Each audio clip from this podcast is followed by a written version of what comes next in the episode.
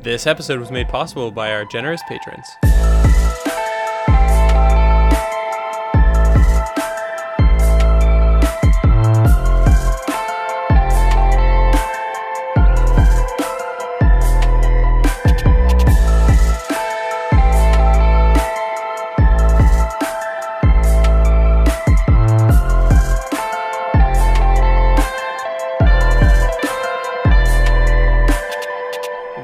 Episode 145 of the Ink to Film podcast, where we read the book. And then see the movie. I'm Luke, And I'm James. and this week we discuss William Peter Blatty's 1971 horror novel, The Exorcist. All right, man, this is a big one. This is a genre-defining type project. Uh, something that I think we've we've been circling for a while here, and it's time to finally get to it. I mean, get a little creepy in this summer.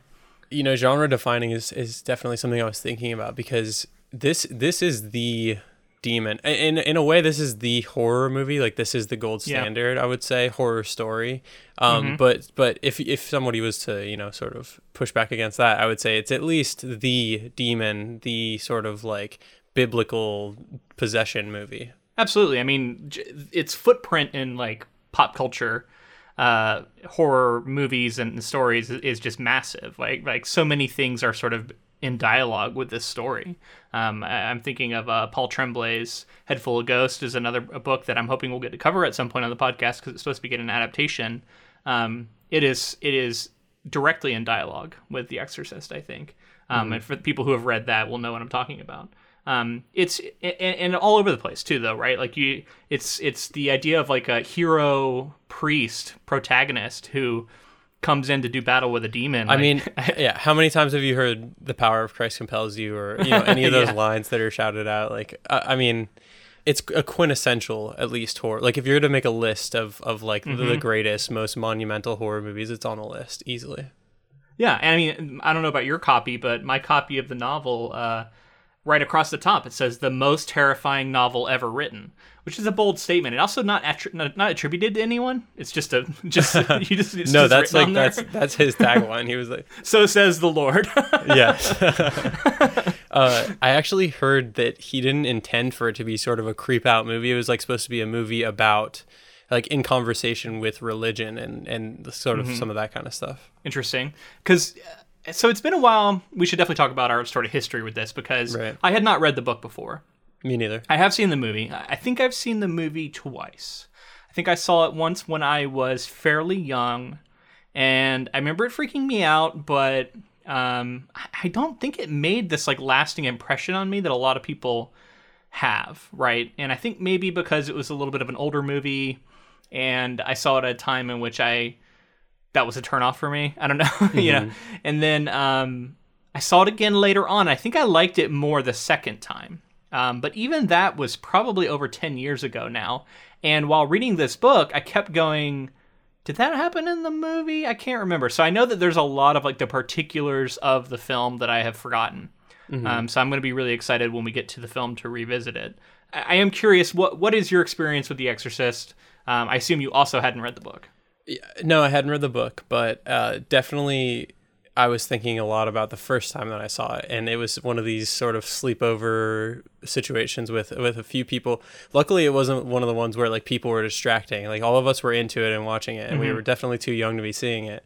Um, and it was terrifying, and it did definitely did leave this lasting impression on me. And uh, I, it was one of the like it's for me it was like I could look to that movie and be like that terrified me, and Uh-huh. um, I think I have some theories on why.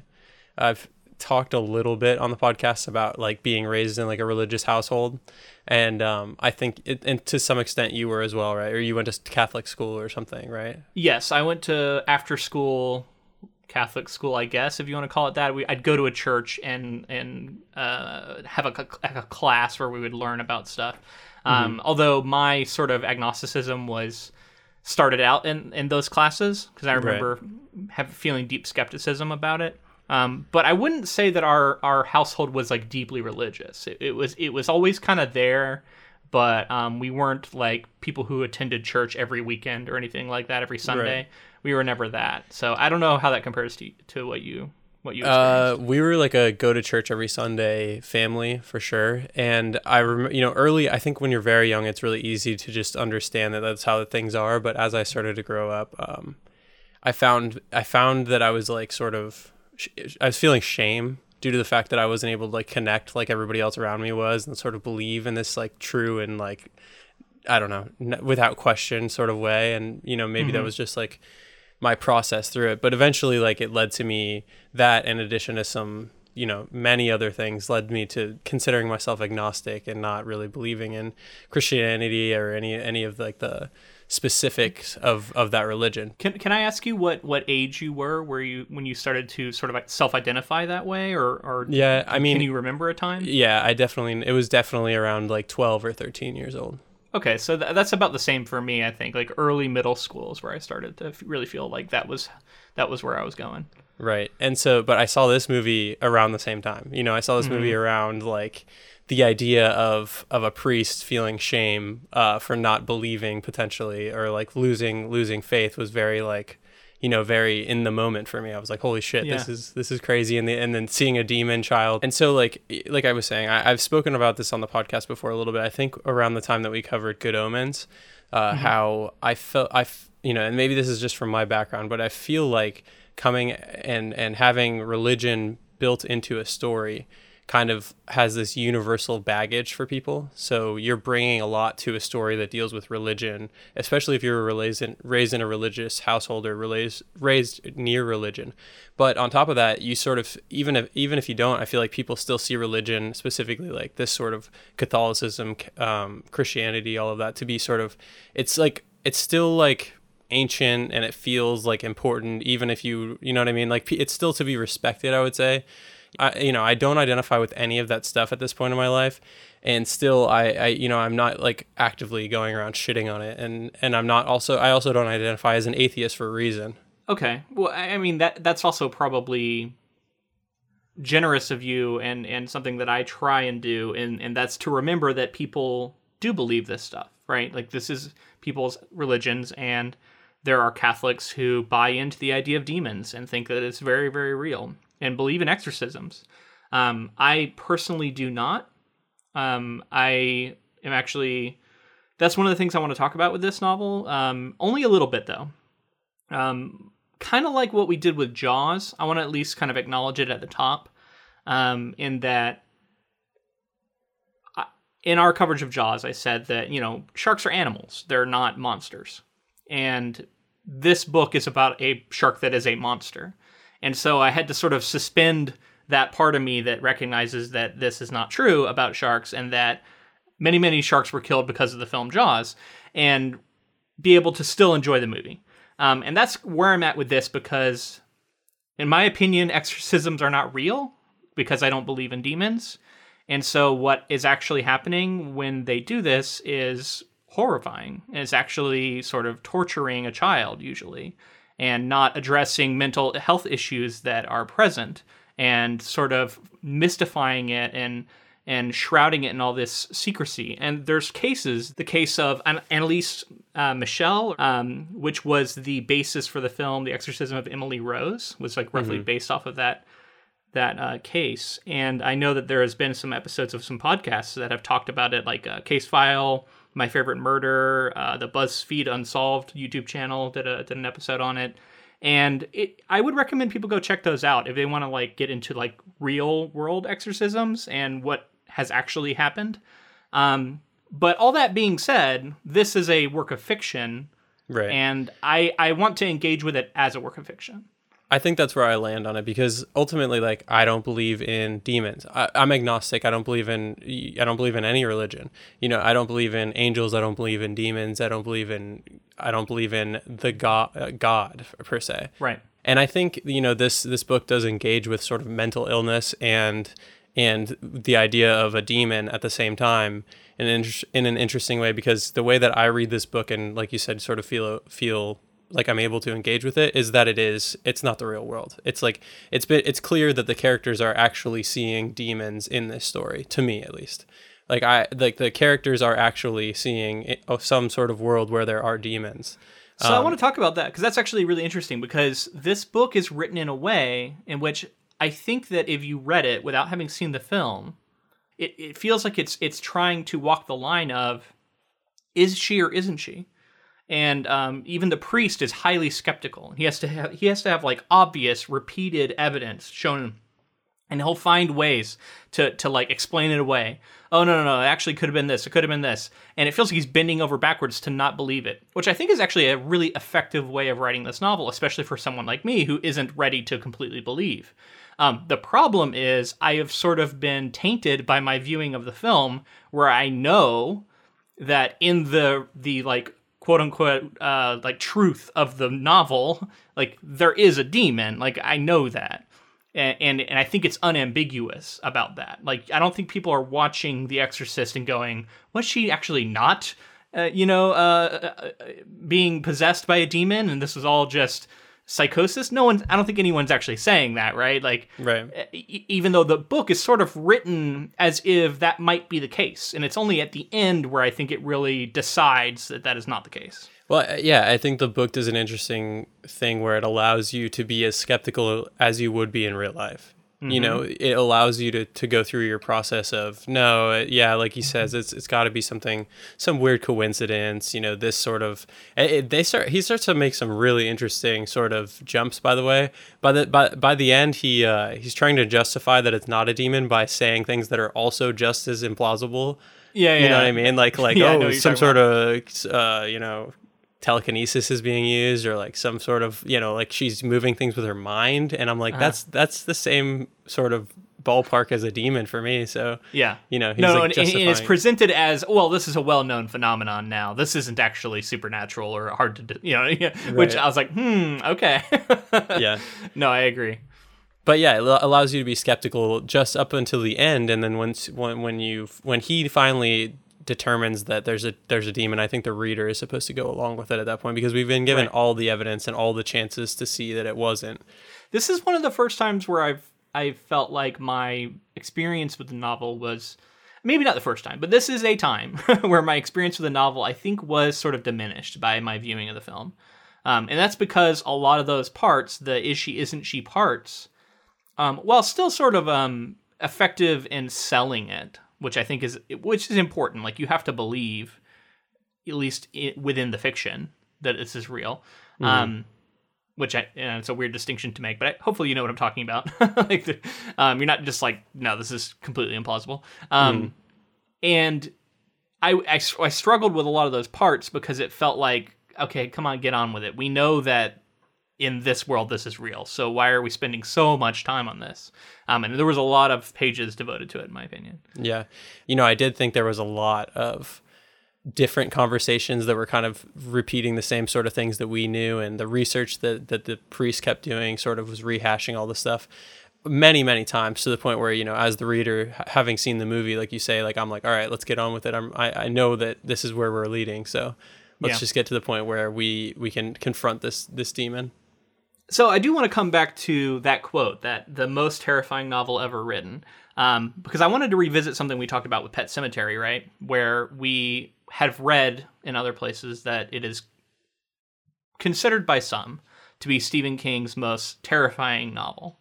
Um, and whenever I look at uh, look up that online, I see lots of people saying, "How you know th- this is not his most terrifying novel? How can people say this?" And um, this one, um, it was an interesting claim, and I was thinking about how there are there's going to be a certain kind of person who is going to be willing to read a book about a demon and willing to read some of the like really sort of um, explicit and profane and just really vulgar scenes that are in here um, and yet is going to be the kind of person who also deeply believes in demons and angels and religion. And for that person, this book is going to be extremely terrifying because they this is going to hit them in a place where they feel viscerally that this is real. They're going to be looking at every shadow. They're going to be like they're going to be interpreting things in their lives and going like, "Oh, I can't believe I got a call about my aunt dying when I was like reading this book or whatever, and now it's right. like, oh, that was because I read this book, and they're going to make exactly. these connections, you know, and Um, yeah, I mean, I will say like there's a certain it's it's fun, right? It's fun to think like, oh, it's so it, it's fun to get scared. In in my opinion, like I you know that I like horror for for that reason a lot of the time, and many other reasons. But just the idea of there being demons and how terrifying that is, like the, these beings that are sort of you know embodiments of evil, and they don't have like a real reason for doing it. They just want to fuck with you and kill you and that kind of stuff. Like that's terrifying. And I will say. I you know I was reading this book some of the time in the dead of night, the wee in the wee hours, three or four o'clock in the morning, and I definitely you know I definitely allowed my brain to go to a place where I was like, what if some demon shit did happen right now? You know what I mean? Like I definitely am I'm to open to, that. that. sort of thing. but but I also, you know, I'm also at the same time in those moments I'm strong enough to be like, okay, well, obviously they're not real and like I'll, you know, maybe I'll pull my hand up uh, like if I'm like if I'm going to bed that night and I have my hand off the bed, maybe I'll pull my hand up off the side or something like that. You know what I mean? But Uh-huh. but like it's not it's not uh it's sort of just like a oh yeah, just in case. You know, I'd be skeptical enough Right. to to just be like just in case.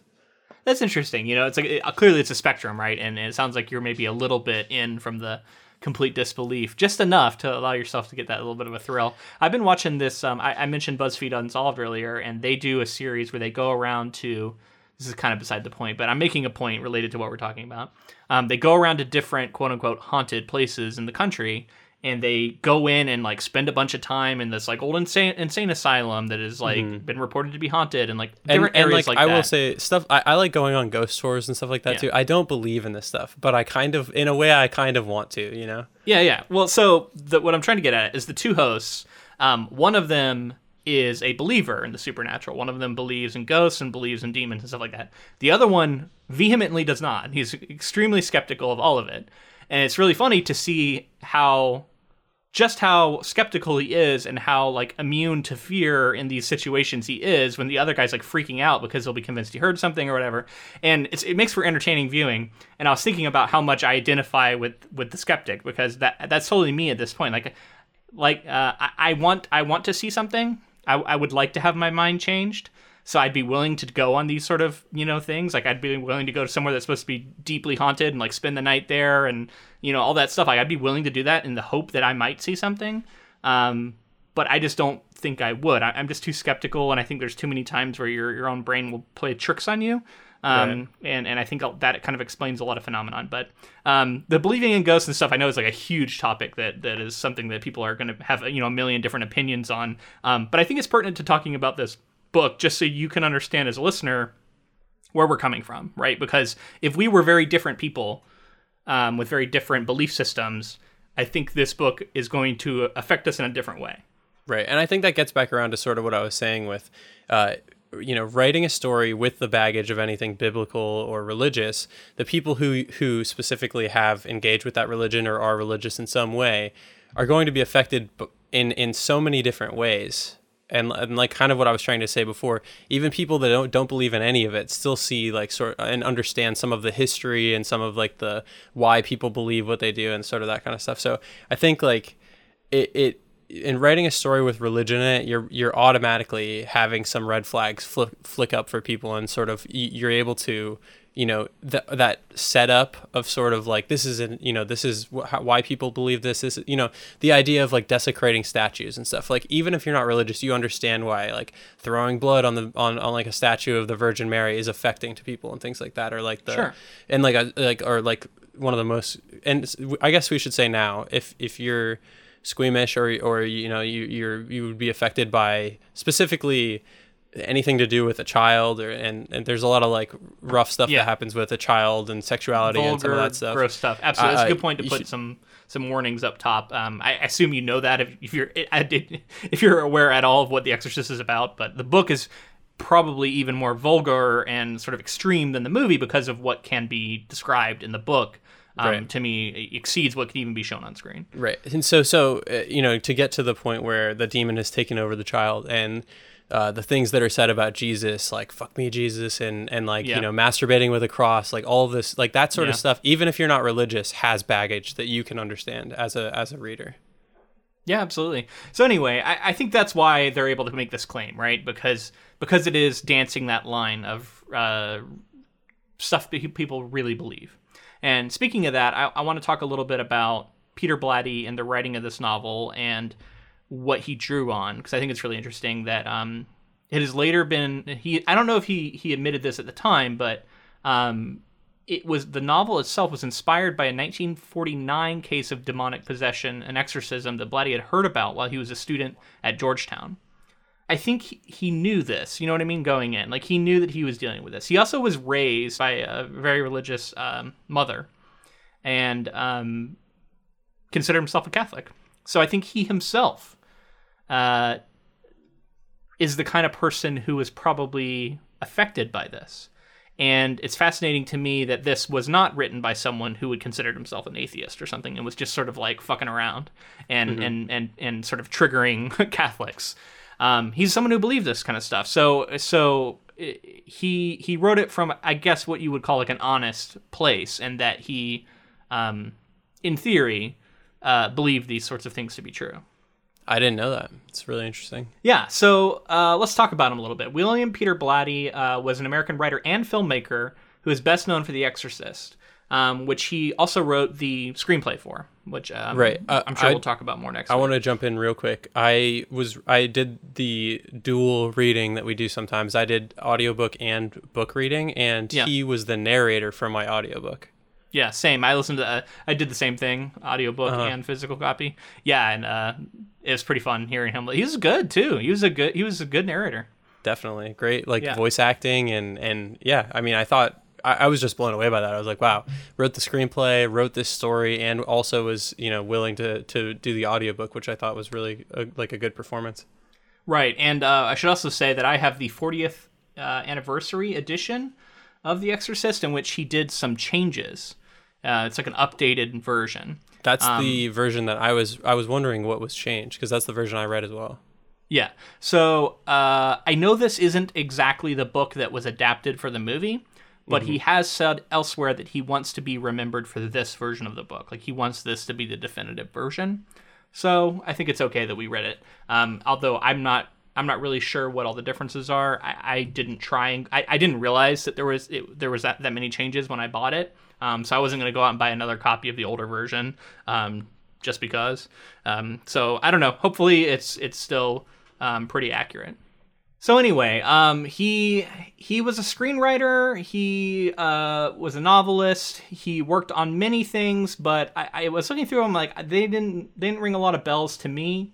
So let's I'll list some novel names. He wrote the novels Which Way to Mecca Jack, John Goldfarb, Please Come Home, I Billy Shakespeare, Twinkle Twinkle Twinkle Twinkle Killer Kane, uh, The Exorcist, The Ninth Configuration, Legion, um, Dimiter, Crazy. Anyway, a bunch of books that I haven't really heard of. I do know that Legion, which he wrote in 1983, formed the basis of The Exorcist 3 Oh, I did want to address that actually. I have never seen any of the Exorcist besides the first one.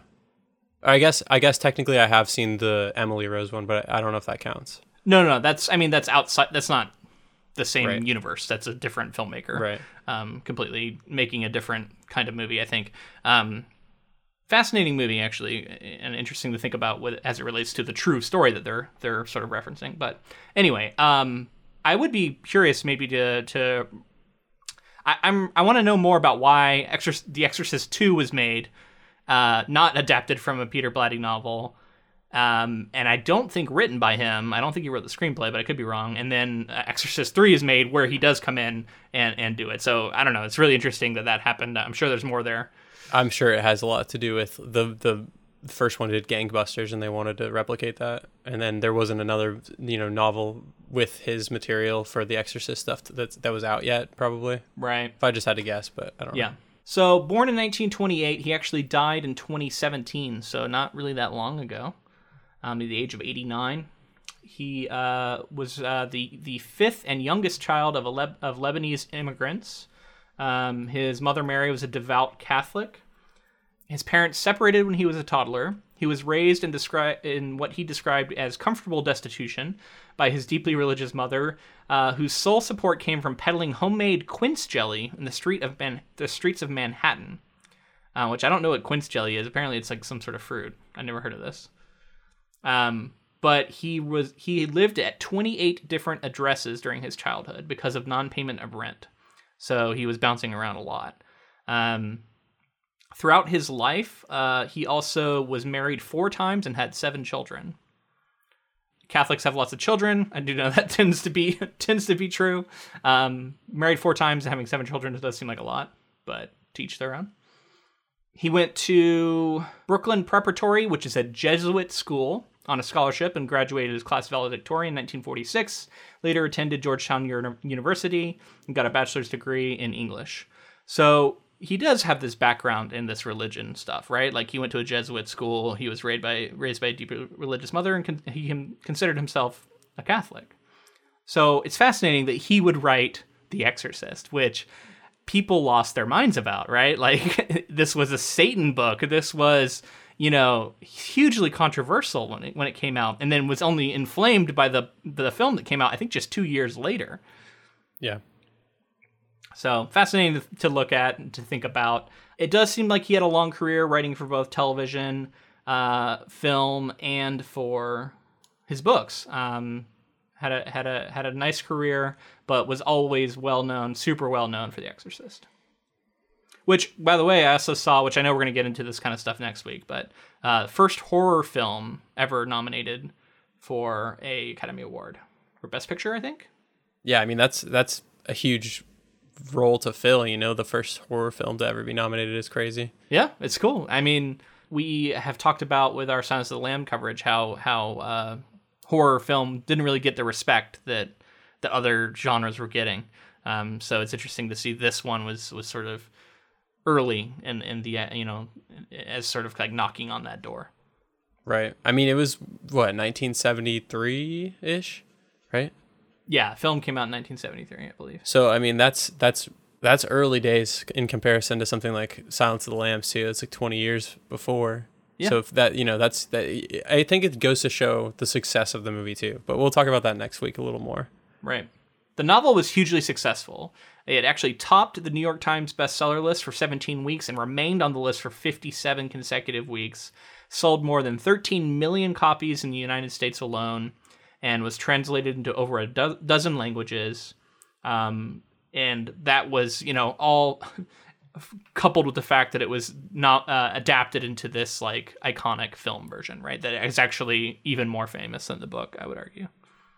In which he wrote the screenplay for, which is cool. Like you don't hear about that very often. I, I mean, I always find that to be really interesting because that means that he was able to have probably some really good input on sort of some of the things that you know we talked about earlier how this the the movie may have deviated from some of the ideas from the book but he he had a hand in that in some ways yeah absolutely i mean he wrote the screenplay so he had to have um, only other thing i saw in his uh, biography here that i really wanted to touch on uh, in 1961 uh, Blatty appeared as a contestant on the Groucho Marx quiz show You Bet Your Life, in which he won $10,000 which he used to quit his job and write full time. Which after that, he never had a regular job and persisted solely on his writing. Wow, that's super replicatable too. That's yeah. cool. We should. I'll just try to go on. Uh, what was it? Could you? Would you bet your life? You bet your life. Let's do that. Groucho Marx and then all quit show. our day jobs. Gosh, 1961. That's really cool. I wonder though. how much that is today. More than ten thousand dollars, I assume. Yeah. Anyway, so that's uh, William Peter Blatty. Um, I think we've talked a lot about sort of the the all this all the stuff surrounding this novel. Um, I, am ready to get into some plot, but I, I do want to ask you: Has anything creepy happened for you in the last week? I mean, not that I could point to and say this definitely happened, but like I said, I was getting. Uh, there was a couple times where I was like, maybe I will just you know my I'll pull my foot from the edge of the bed and it'll be a little more in the in the center and like I did feel like I said I it would I typically was reading this after my partner had gone to sleep and uh, I was like reading into the later hours and it was like once you get to that sort of witching hour once you get to like three or four somewhere in there uh-huh. three o'clock in the morning two o'clock in the morning uh you start to you're like you said you're you're, you're I feel like your mind can start to play tricks on you. And I do I wanted to ask you because like you know, you say you don't believe in that stuff, but do you feel yourself still get the heebie-jeebies every now and again with something like that, like in the middle of the night when you're all alone in the darkness, or is it sort of like the thing if you do feel that way is it sort of like oh there could be a you know a masked killer in my closet or something like like something more grounded and real? Uh, uh, true crime does give me a certain visceral uh, fear that I, I I struggle to get from a lot of other stuff because it is completely plausible to me because Right. th- these are things that really happened. Um, I, I don't want to say it never happens. It, it can happen, um, especially when I'm like sort of on the edge of sleep. And I think uh, I, I will have times where I'll wake up and I'll see something that looks like a fucking monster standing in the corner or something. Right. And then like, like I a have a moment where I, I get kind of freaked out, and then like yeah, it's like a chair with a jacket draped over it, and then there's like a like a lamp hanging over the top that looks like a head, and it's all just the way it all blends together in the darkness, you know. right. Um, stuff like that'll happen. yeah i mean that makes sense yeah Um, and and that's what I feel like a lot of this stuff is, right? Like it's your brain trying to make sense of something. Um, there's a phenomenon where like you you'll see faces even when they're not there, and it's because we, you know, psychologically evolved to recognize danger. That's the theory, at least. Yeah. And so you know you'll see something that looks like a face even though it's not. And I think a lot of that can lead to these like ghost sightings that that people. i mean but anyway, that's my own pet theory. You know what I think it was for me too is like there's a blending of things that I, I feel like I've been consuming recently. Like recently finished The Last of Us two, and I we me and my girlfriend have also been watching You'll Be Gone in the Dark, the HBO documentary that's Yeah. about true crime, and then also The Exorcist, and Yeah, like you, Golden bl- State Killer. you blend those things together, and I I guess you kind of get me in like a heightened state. Uh, Yeah. come come nighttime. Yeah, and it's interesting because like I'll get freaked out about movies um that are not even trying to be realistic. You know what I mean? Right. Like it's just a Right. full-on monster. Um, you know, it's just different, I guess, because of this. Like I know that it is trying to play on real-world fears. And so I, I it just hits me in a weird spot where I have my I have my guard up about it, I guess. In, in a way. I get you. Yeah. that makes sense. Anyway, well, let's get into some plot, and then we can we can discuss some specifics with this novel. So, an elderly Jesuit priest named Father Lankester Merrin is leading an archaeological dig in northern Iraq and is studying ancient relics. After discovering a small statue to the demon Pazuzu, which, by the way, is an actual ancient Assyrian demon, uh, a series of omens alerts him to a pending confrontation with a powerful evil, which, unknown to the reader at this point, he has battled before in an exorcism in Africa. Meanwhile, in Georgetown, a young girl named Reagan MacNeil is living with her famous mother, actress Chris MacNeil, who is in Georgetown filming a movie. As Chris finishes her work on the film, Regan begins to become inexplicably ill. After a gradual series of poltergeist like disturbances in their rented house, for which Chris attempts to find rational explanations, Regan begins to rapidly undergo disturbing psychological and physical changes. She refuses to eat or, or sleep, becomes withdrawn and frenetic, and increasingly aggressive and violent. Chris initially mistakes Regan's behavior as a result of repressed anger over her parents' divorce and absent father. Now, I'm realizing I'm saying Regan. Is it Reagan? Is it Reagan or Regan? I think it's Reagan, but that always makes me think of the president, and I'm just like, yeah, it's weird saying oh like, Reagan, right? Like yeah. This was this before he was president? Probably. I think it. I think it was. okay, yeah, because naming a character Reagan is like would be kind of odd to do Loaded. today, right? Pretty loaded at this Pretty point. loaded. Yeah, and, and here's yeah, and then the character Obama walked up. You know, like, Right. yeah, it's gonna be a loaded term. anyway, uh, Regan or Reagan, I'm not really sure. Which is funny because I listened to an audiobook where he said the name a million times. I just can't remember whether it was Reagan or Reagan. Let's pick one Anyway, and stick to it. Uh, I'll go back and forth between them. All right. uh, yeah, so that's the setup for the novel. Um, did you know that it was that this Pazuzu is like a real demon, quote unquote real demon? That that, that this is. I don't know. Luke. You said real demon a couple times now. Yeah, I know, right?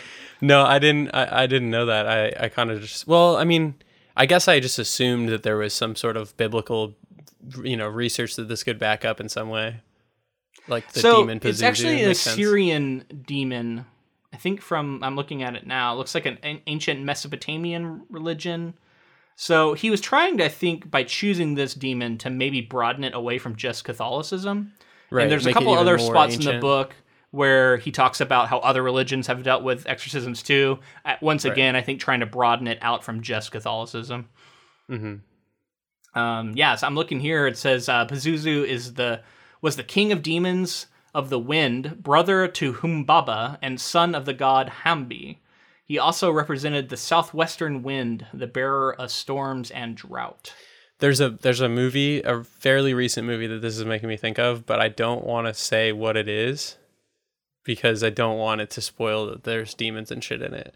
Okay. Um, okay. Fair enough. But like, it's well, like well, this this sort of the sort of lore of a bunch of different demons and sort of what they did. It was very popular, very popular A twenty. I'll say A twenty four film. Okay. Well, check this out. He is often depicted as a combination of diverse animal and human parts. He has a body of a man, the head of a lion or dog, talons of an eagle, two pairs of wings, a scorpion's tail, and a serpentine penis. Hell yeah. Hell yeah. That's a funny reaction. yeah, I, I like. Oh yeah, serpentine penis. You know, like I again, this is this is a situation where maybe it's older than Catholicism, older than than Christianity. Then like you're bringing in sort of pagan gods and that sort of stuff that that yeah. has tons of like lore that you can look into and um, you know, it's from a time that I feel like people were more likely to see mental illness and and say demon and that kind of thing. Yeah. Like this book kind of uh, touches on. Well, and and to me, it's del- it's kind of deliberately throwing gas on the fire of controversy, right? Because he's using a real demon in his right. book about a possession that is going to be controversial. Like he had to have known it was going to be controversial, right? With some of the shit that goes on in it. Well, I, and I don't think he even really had could have had the foresight to like really understand how much more we would sort of grapple with mental illness and like really try to like I feel like especially in the most recent 10 or 20 years people are really starting to uh, like you know psychologists and and everybody are starting to nail down some of these mental illnesses and and figure out treatments and things that they yeah. probably didn't have back in the 70s well, and all kinds of stuff like that. And I know I said I wasn't going to really touch on it that much, but um, that that uh, exorcism I referenced before with Anneliese, um, it happened in 1976, so just okay. a few years after this movie came out. So right. which is I don't again, know like, if that was an influence or not, but like you yeah. know what I mean. And I don't want to blame him because I, I don't feel like that's fair. But uh, you know, it's it's out there in pop culture and people believe it. A lot of people believe it. Right. I, yeah, you can't prevent that from happening, and of course there's going to be those people who see it and they're like, "This is this is fact. This is true." Well, I and to... I, I want to say again, I, I haven't read that they necessarily had seen the movie and were fans of it or anything like that. These were like two right. priests who got you know ended up getting charged with crimes after the fact, and the parents. There's a big thing. It's a really interesting case. If you you know go go check it out, I, I do recommend. The episode on Case File was one in particular I listened to that I thought was really good. If you'd rather watch something uh, BuzzFeed Unsolved did, a, did an episode on it. Anyway, let's get to the characters. Uh, Chris MacNeil is this actress and um, is potentially going to be like actually making a film. I think is mm-hmm. offered this this shot at it and it introduces kind of a metafictional narrative for for me too that is continued with a lot of the other characters who are like super into movies and are constantly talking yeah. about their love. I really movies. like. I mean, of course, anytime that happens in a story, like it's engaging to me, and I like to see like, oh, if I, I feel like I can understand the personality of a character based on like I really like this movie or like their eagerness to go to a movie theater and like bring mm-hmm. other people to movies and things like that. Um, it's just like a character trait that I like to I like to see um, and you know not knowing that this would one day be adapted it's kind of it's always nice to like have that fun little thread where it's like oh these characters roll into movies and eventually this book would be turned into yeah. a movie so i want to ask you about chris as a character how, mm. how did you feel how did you feel about her because i have thoughts I mean, I like the idea of a character like you know this is your quintessential star of in movies. I think it's like the, especially of the time. I think you're now, getting sort of the. I know this the, is kind of getting into movie territory, but do you remember if this is true in the movie? Because I do not remember. This is one I don't I remember, remember, at all. I don't remember there being this this sort of angle. I don't remember it being like a okay. movie actor and stuff. But then again, I, it's been too long since since I've seen it, so I couldn't okay. say for sure. Um, so yeah, I mean the, the the the actress who has you know people who are there to to cater to anything that her child needs or she needs, like making them food, upkeeping the house, sort of having everything taken care of and then right. she uh, essentially has like servants or like housekeepers right. and right. she pays to, to do assistants, all kinds, all kinds yeah, of stuff. And and it's like so this whole house is full of people, and I think it's a way to have you know other characters in the house because if you're yeah. you know you're not She's wealthy, really there's important. not It seems like she gets invited to go like eat dinner with the president at the start of the novel. I think she has. I I th- Yeah. well, I think she has the dinner at her house, right? Not that. That's not the one. That, like the president Oh, of I the see. U.S. isn't there. I think she does go to have a president, and then, and then she also does have like an important dinner party where an astronaut comes and all that, like you're referencing. Yeah, yeah, uh, yeah. But what what I'm trying to get at is she, you know, she's waited on hand and foot, uh, and then comes up against a situation with her daughter that no amount of money, no doctors can fix. Like nothing, nothing that she can do um, is fixing the situation. And she's, you know, she's an atheist. Um, so like she didn't even think to go this route to sort of go into exorcism or to to under to try to comprehend that it was a demon, like many people would. You know, that'd be the last thing on your mind. Um, so you know, seeing her go from someone who's you know the height of success, everything's taken care of, to helpless, I think is a big arc for a character to go like through, at least to go through that sort of struggle. Right, and uh, I think you touched on uh, an important part there. Her being an atheist, I think, is really important for the story. I think it shows her.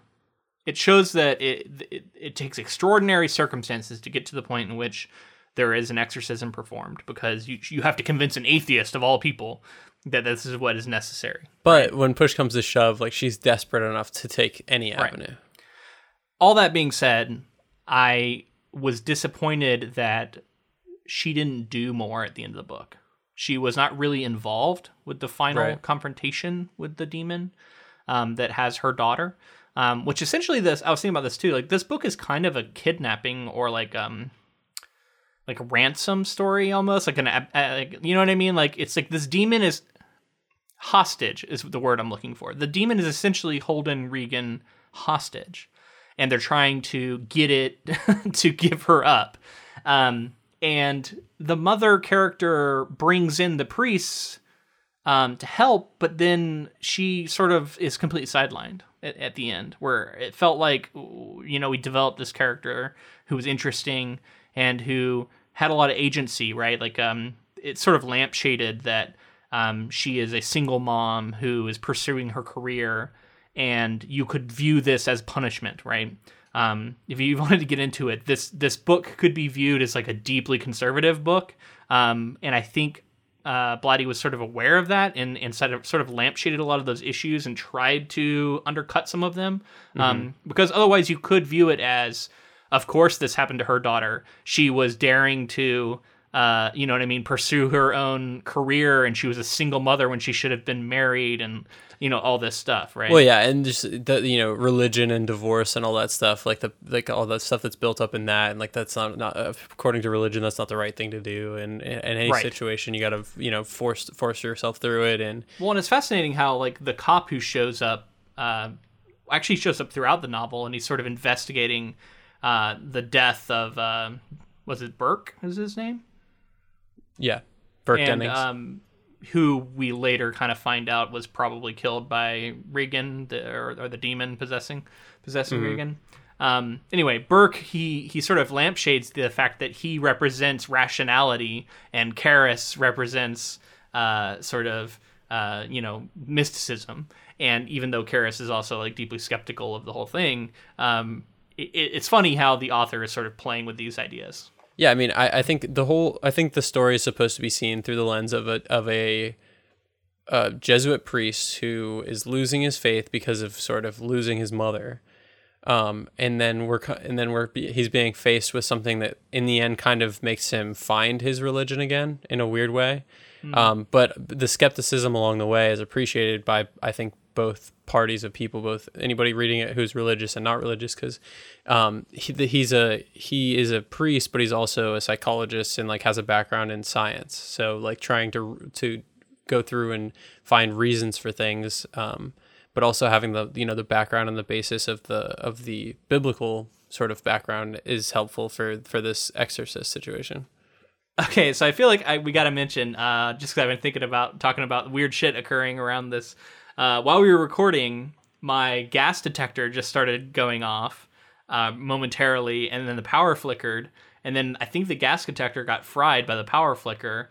And anyway, we had to do all this rigmarole to get everything back going, and we got back recording. And then I was just just when I'm sitting down to record with you again now, I'm thinking about how that could be Pazuzu. He's fucking with us. He's mad that we're we're talking about The Exorcist again. Damn it! See, Not that the my old skeptic- nemesis. the skeptic will become will become the believer. right.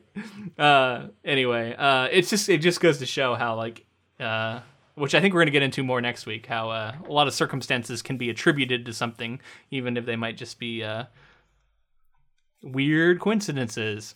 Yeah. Anyway, um, we were talking about the characters. Let's talk about Father Damien Karras. Uh, we, we referenced him a lot, but um, I, I thought it was fascinating that he was this sort of psychiatrist, thinking man, very rational uh, for a priest. And he is sort of having this crisis of faith that uh, his arc is sort of finding his faith again through this exorcism. Um, Right. So I, I read it that way. That's something I wanted to talk about in the beginning of the episode, but I think maybe we can finally talk about it here. Okay. you know what what's the intention of the story if you know there's skepticism throughout and then you know in the end the priest who was sort of losing his belief found it again and and the you know the way that things f- like finalized do you think that do you think that it was just the most interesting way to tell the story or do you think it's sort of um, because uh, Blatty had a background in in religion he sort of this is where he landed on it kind of situation I think it's probably a mix of both. You know, I think he he feels like this is the way to to end this story, um, because ultimately, like we've referenced before, this story lands on the side of this is a demon, and Right. it needs a priest to drive it out. Um, and I think the lesson that is learned by our character uh, before the end is that he has to be true to his faith and be a true believer in order to do battle with this demon. And so that's the message of the book, I think, ultimately. right I mean Which, I think like I it said, comes- it's, kind of a it's kind of a traditional sort of conservative uh, book in, in, in many lights if you look at it that way. Right. I, I do think it's interesting to think about the fact that if we're to jump, this is going to be a spoiler. So if you're not interested in that, maybe go watch it or read it or whatever you want to do before you hear this. But um, in the end, he's the rational thinker, right? And he's able to, in some way, use rational thinking in addition to his belief to understand how to beat this demon. You know what I mean? It's taking it's taking him realizing the only way to do this is by me taking on this demon and then killing myself, which is like sort of a um I would think more like reasonable way to look at it rather than it being you know he's he's kind of found the loophole is what I'm trying to say. Like he he he used reason in addition to finding his faith to end the battle with the demon and ultimately kind of best it. And it's fascinating too because you know, according to Christianity, if you commit suicide, you're you know prevented from going to heaven. Or did he so- or is he a martyr, you know, for this I child? think it's an open question. He he, uh, he at the end he has a victorious look in his eyes, um, but did he sort of sacrifice his immortal soul in order to achieve victory? I don't Right. know. I think that's an interesting question. Uh, we've gotten into you know way down into the plot, so I'm going to read a little bit more, and then we can kind of just freeform go wherever. So, after several unsuccessful psychiatric and medical treatments, Regan's mother, an atheist, turns to a local Jesuit priest for help as Regan's personality becomes increasingly disturbed. Father Damien Karras, who is currently going through a crisis of faith coupled with the loss of his mother. He agrees to see Reagan as a psychiatrist, but initially resists the notion that it is an actual demonic possession. After a few meetings with the child, now completely inhabited by a diabolical personality, he turns to the local bishop for permission to perform an exorcist on the child. So uh, I do want to touch a little bit on how I, I love that it's set up in like sort of a series of sort of um, innocuous, um, sort of the kind of thing that a lot of people experience in their houses where they hear like noises they can't quite place and something has been moved and they don't know why it got moved. And it's a lot of the kind of quote unquote supernatural stuff that everyday people will experience. And so it's, it's a it's a clever way of of getting into people's homes um, which is that's the other thing is it's like this is everybody lives somewhere where they, they might experience something like this um, so it's just a very uh, recognizable horror Yeah, I mean, and you know, compounded with the fact that when the priest does the research, it says like, you know, these are the things that'll happen first, and then it'll escalate. So like people, then that brings up the fear of like, oh, what if you know, what if that that you know that rustling that I hear in the night is the beginning of this haunting that will eventually like lead to more and more and possession and all this crazy possess stuff. my child.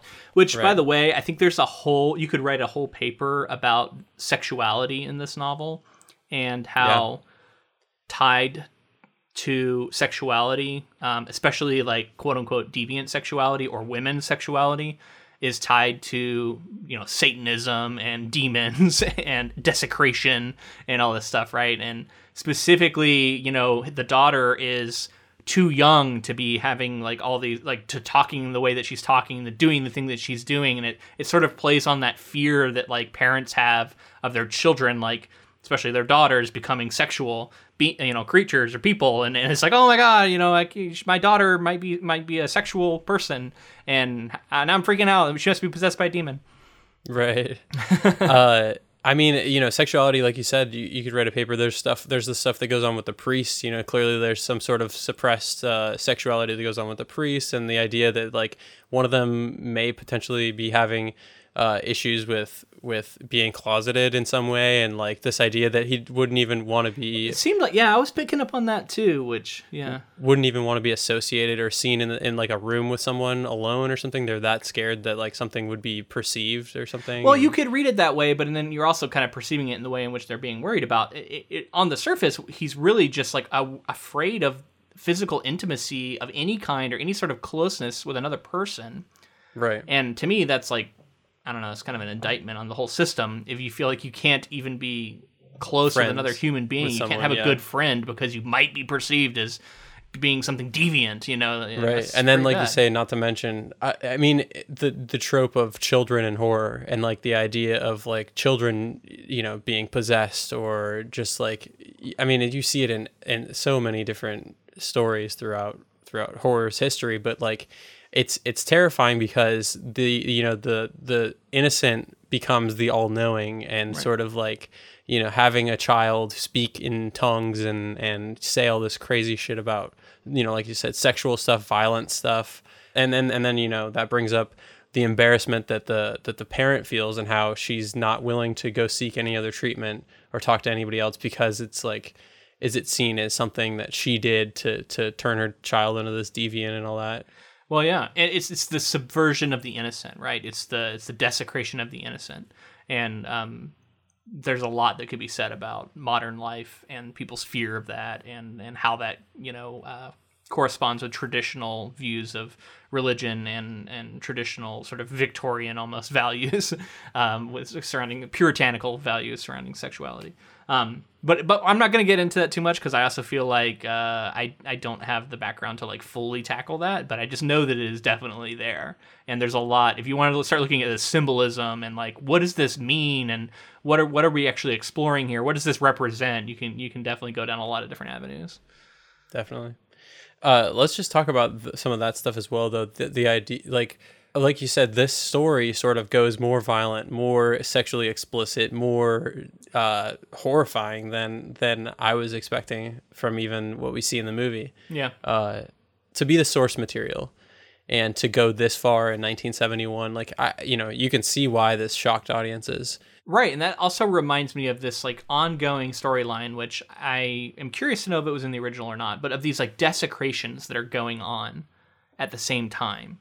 They keep talking about like someone broke into the church and they they might have had a black mass and then they're like reading about black masses and all this crazy shit that goes on with them and satanists and I was unclear as to how that's connected to what was going on and I'm wondering if I don't know if this is true, but I was wondering like is is is this Blatty going back and seeding in things that link this novel to the novel he later wrote, Legion. like, it, it, was there like, is there some sort of way he's trying to connect these two because they take place in the same universe? Typically, in these kinds of stories, there's like an inciting incident. There's something that's done, and I think what's meant to be the inciting incident in this case is sort of the un the the what we get in Iran, I believe, where where the the elderly pastor like uncovers some sort of to- totem or something and uh, right. like well, realizes okay that, was that the inciting incident or was the black mass the inciting incident? Because that's that, what i was gonna, that's, that's what, what supposed to be. well that's what i was going to get to. I think that was the the moment where pazuzu is unleashed. And then i think some sort of black mass like some culty stuff that's going on in the area is what sort of summons it to the area. Uh, but why oh. punish that family is the question why, okay. like, why go because to, to she dared to be a single mother who was trying to go after her career? It's funny Apparently. because like they highlight this in the book, like it's said, like oh, it's said and sort of dismissed. Yet there's no other explanation given, so you can kind of see that like he is saying that that's the reason. I mean, the psychological profile that they keep talking about it, the reason why Regan or Reagan, the reason why she's going through the stuff she is and sort of like seeing a, uh, whatever you call it, where your character sort of changes, like where you're seeing sort of like the doubling of her personalities, multiple personalities, that kind of thing. They, they say that maybe it's due to the fact that there's like the divorce going on, the lingering, that, that sort of issue. And that would directly put it on the mom, right? Like the idea of a divorce the reason she's going through that stuff, like had there not been a divorce, then Yeah. the child wouldn't be going through that. Right. Well, and then we also get uh, kind of a fun scene, uh, or, or series of scenes. Uh, Regan, I'm going to continue to call her Regan. I just don't want to call her. Let's go with I don't know Regan. All right, we're sw- let's go Regan. Regan, Negan from Walking Dead, you know, one and the same. Um, anyway, she's playing with a Ouija board, which I thought was fun, and has a has a someone called Captain Howdy that she's having conversations with. I guess you could also point to that as sort of an inciting incident. You know, the Ooh, the, the, idea Ouija board, welcoming, let her in, yeah, let yeah, her in. welcoming demons into the Yeah. house with a Ouija board. Oh, Ouija boards. I, I just, I, it kind of tickles me that Ouija boards still have this like weird place in society where people think that they're like conduits to another Right. dimension or something. I don't know. It's Yeah. Yeah, again, that's like that's one that's a bridge too far for me. You know, like I, you know, like I've said, I don't believe in any of this stuff, but like that's that's like clearly a, like I Yeah. so unbelievable to me that it's like it's hilarious. Although there is something inherently creepy about a child having an uh, imaginary friend that they call Captain Howdy, especially if some supernatural shit, shit started happening. Right. I mean, it, yeah. I'd also just be worried that they were talking to a real person who they thought was imaginary. That was that would be what really freaked me out. But anyway, Yeah. that's what gives me chills. Anyway, um, it's interesting that the sexuality of Regan is sort of used against everyone present, right? Like it's like a weapon wielded by the demon to disgust everyone. I mean, it's the most. It's it's the farthest you can go. Like a child, like a. Yeah, I don't know how old she's supposed to be. Like I think she's 10, like 12? or ten or something. Yeah, very. So young. yeah, a child dealing with like explicit, extreme sexual topics and like Yeah. actually masturbating with a cross and you know like forcing Yeah. people to try to and say the saying the things to people. That's that is the most shocking thing you could hear come out of a child's mouth or Sure. see a child do. Right. So like like that would be sort of the the, the easiest way to sort of shock people into submission. Uh, you know, like anyone in the room is going to be shocked and just like completely taken aback by that stuff. Right, and this seems like a reaction because think back, like this is 1971. This is uh, a time in which the country is is starting to have we're starting to kind of come off of the hippie movement of the 60s, right, and the free love movement, where a lot of people were trying to break out of this puritanical view on sexuality. And we, you know, we talked about it when we covered um, One Flew Over the Cuckoo's Nest with Ken Kesey, and I can see this as sort of a reaction to that, right? Like we're we're welcoming demons in, we're you know we're all losing our values, and Yeah. um, This I, don't I, mean, it's- look, like Summer of Love, 1969. Like this, this was like right up in there still. Like you say, like it's either a reaction to or part of that Yeah. sort of that whole situation. Yeah, I don't know. It, it, I feel like there's a lot of you know. I love that it's not any one thing though. Like, and the book itself is also kind of aware that these connections might be drawn and does actively try and subvert some of them. Um, Yeah. Which I do think makes it a fascinating read. And by the way, I think this book is pretty well written. I was impressed with the prose level. Um, I, I thought it was it was well paced, even though it was kind of long, and even though there were a couple parts that dragged a little bit for me because I had seen the film, I still felt very engaged and involved in the story. And I think those are problems of having seen the book. I don't or seen the movie. I don't think that would have happened if I had just picked this novel up when it came out. Yeah, I totally agree. That like it, it did. There were parts that dragged to me, and it, and it tended to be sort of like rehashing the research again, rehashing the medical treatments and things like that. Mm-hmm. But like you say, had I had I not seen the movie and kind of known where it was going, I don't think I would have felt that at all. I do want to point out one part that um, legitimately gave me like a jump start fright, and that was a part of the audiobook. Um, There's a there's a moment way late in the book where all of a sudden he listens to a recording of Regan, and in the audiobook it plays a different voice. It's actually like a little girl speaking, and it startled the shit out of me just because like you get so used to like William Peter Blatty's voice, and it has a certain tenor to it, and you know where it can go. And he's done all these different voices, and he's he's even done Regan's voice. So you're not expecting when we hear the recording for it to be someone else, but it's all of a sudden someone else. It's like a little girl, and it, it actually gave me a jump like a jump scare, Wow. which I thought was pretty funny. I don't know why, just because I wasn't expecting it, and I was like, "Who the fuck is that?" Like I thought it was like have something talking in my real life nearby. yeah. it was really weird. It and then I realized it was on the audiobook. Um, all right, I'm going to read the last of the summary, and then we can sort of talk about the thing as a whole and what happens at the end. So, the bishop with whom uh, Karras consults does not believe that he is qualified to perform the rites and appoints the experienced Merrin, who has recently returned to the United States to perform the exorcism, although he does allow the doubt ridden Karras to assist him. The lengthy exorcism tests the priest both physically and spiritually. When Merrin, who had previously suffered cardiac arrhythmia, dies during the process, completion of the exorcism ultimately falls upon Father Karras. When he demands that the demonic spirit inhabit him instead of the innocent Regan, the demon seizes the opportunity to possess the priest. Karras heroically surrenders his own life in exchange for Regan's by jumping out of her bedroom window and falling to his death, regaining his faith in God as his last rites are read. Okay. So that's the rest of the rest of it there. I do want to uh, pause and then I'm going to read a quote um, that I thought was fascinating. Here it is. Quote This is when Lankester Merrin first arrives. He paid the driver, then turned and stood motionless under a misty street lamp's glow, staring up at a window of the house like a melancholy traveler frozen in time. Which I think is a well-written par- like sentence. Per- first off, but this is the this is the famous movie poster, Yeah. right? Like this is the Totally. scene, and Totally. it's so cool to me that that is in the text of the book. Like I love Yeah. that that is in there. When I read that, I was like, "Holy shit!" And I wonder, was that added back in? Was that an oh, original Oh, line? I want I want to believe not. that's not true. I hope I hope it was in there. Maybe it was. That would be that would be kind of disappointing if it was if it was retroactively added. Maybe it was. I don't know. Let us know if you read the original book. Let us know was that sentence in there if you remember. I'd be curious to know. Anyway, sorry. Thoughts on the thoughts on the end of this book. Uh, oh, well, we should talk about uh, Lankester Merrin. He, by the way, based off a real person. Um, he, he there was this real priest who had done some uh, exorcisms and was really really well respected, and I think his name was also Lankester. So he kept the Lankester, but I think he changed the last name as like a reference to this real guy that he based this character off of. I like the sort of what I spoke of before when I sort of talked of like ancient and like respected with re- with regards to religion.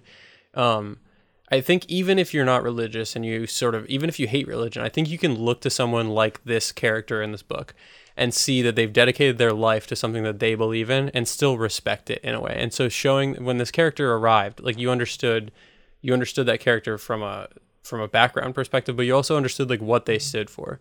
You understood like what you know what I mean. It brought certain like a, like a gravitas to it and like a certain amount of you felt like things might be okay based on the fact that this person who'd been there and done it was there and clearly was sort of like the the best version of a of a, a priest of this kind. You know what i mean? Like sort of it just seems like ancient knowledge. Like an older person having you know gone through it all nearing the end of their life and still like you know as passionate about this stuff as they always have been and i don't know there's just a certain like again i think there's a certain baggage that comes with a character like that because everybody knows what that represents kind of No, I know what you're talking about. Um, two thoughts on this character. Uh, one, I agree. Uh, I think there is a certain gravitas and solemnity that certain, you know, quote unquote, holy people, holy men, you know, or, or women, um, can can sort of exude, right?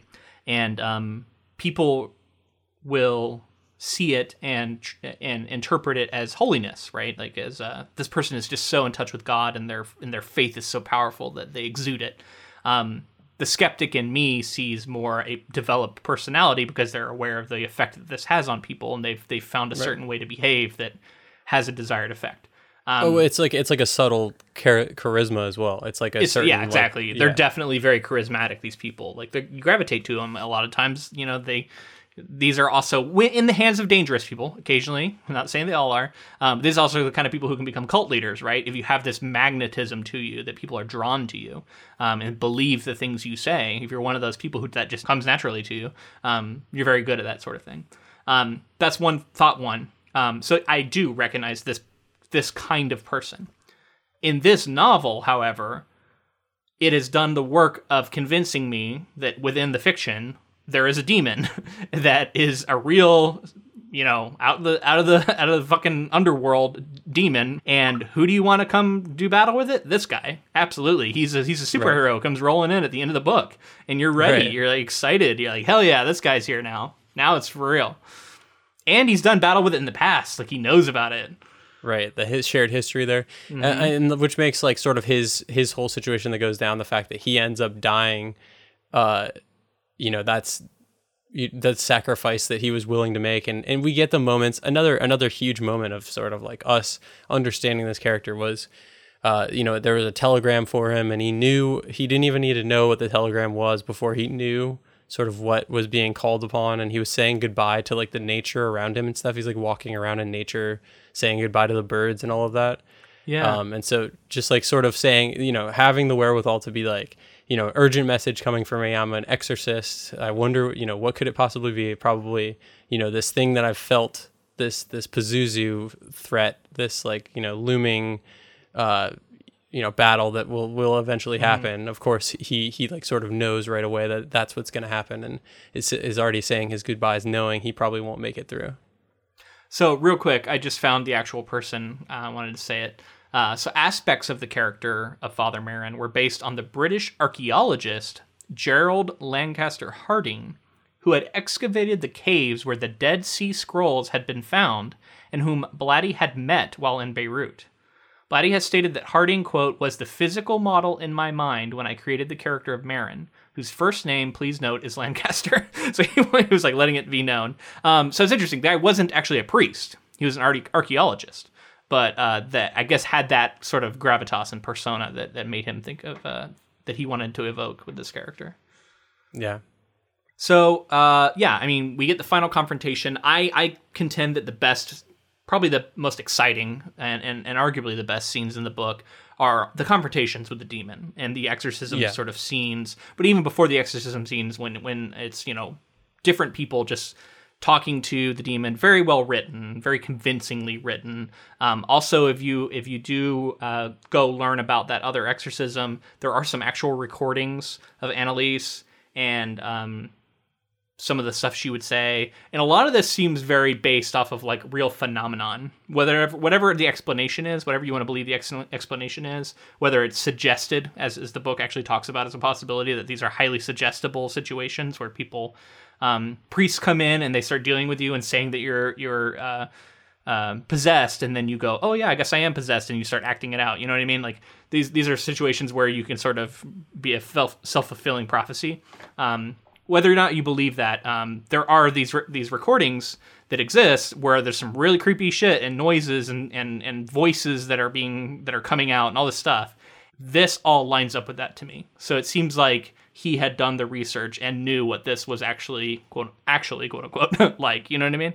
I mean, yeah, the idea of having knowledge that you shouldn't, you know, physical feats of strength. That, that, that a lot of these things like can be, you know, can be explained away by like, oh, subliminally, this person, you know, got this knowledge as, you know, as a child and didn't even realize it, and is somehow able to p- pull from the memory banks like some information that they never should have had or never should have remembered in some way, or like, you know, the the adrenaline that that has been shown. You know, everybody's heard stories of like incredible feats of strength and times of stress and things like that. So um, a lot of that stuff again that's clearly talked about in the novel can be explained away for the most part.